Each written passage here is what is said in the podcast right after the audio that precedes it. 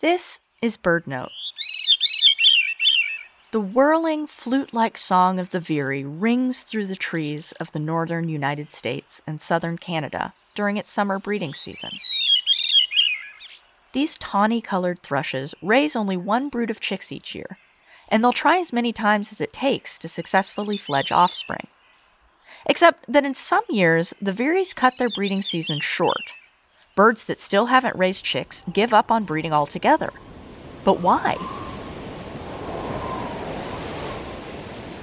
With some clever data sleuthing, researchers discovered that veeries tend to stop breeding early in the same years that the Atlantic hurricane season is particularly severe.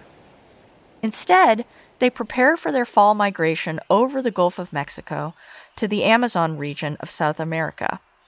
In fact, veeries are sometimes better at predicting hurricane conditions than computer models.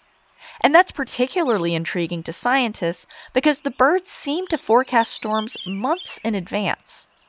It's still a mystery how these songbirds became such incredible meteorologists. As climate change increases the number and intensity of Atlantic hurricanes, many songbirds like the veery could suffer the consequences. Not only do they have less time to breed, but their safety is compromised as they're forced to fly through fierce tempests during fall migration season. To learn more about what you can do to support migratory birds at home, start at our website, birdnote.org. I'm Ariana Remmel.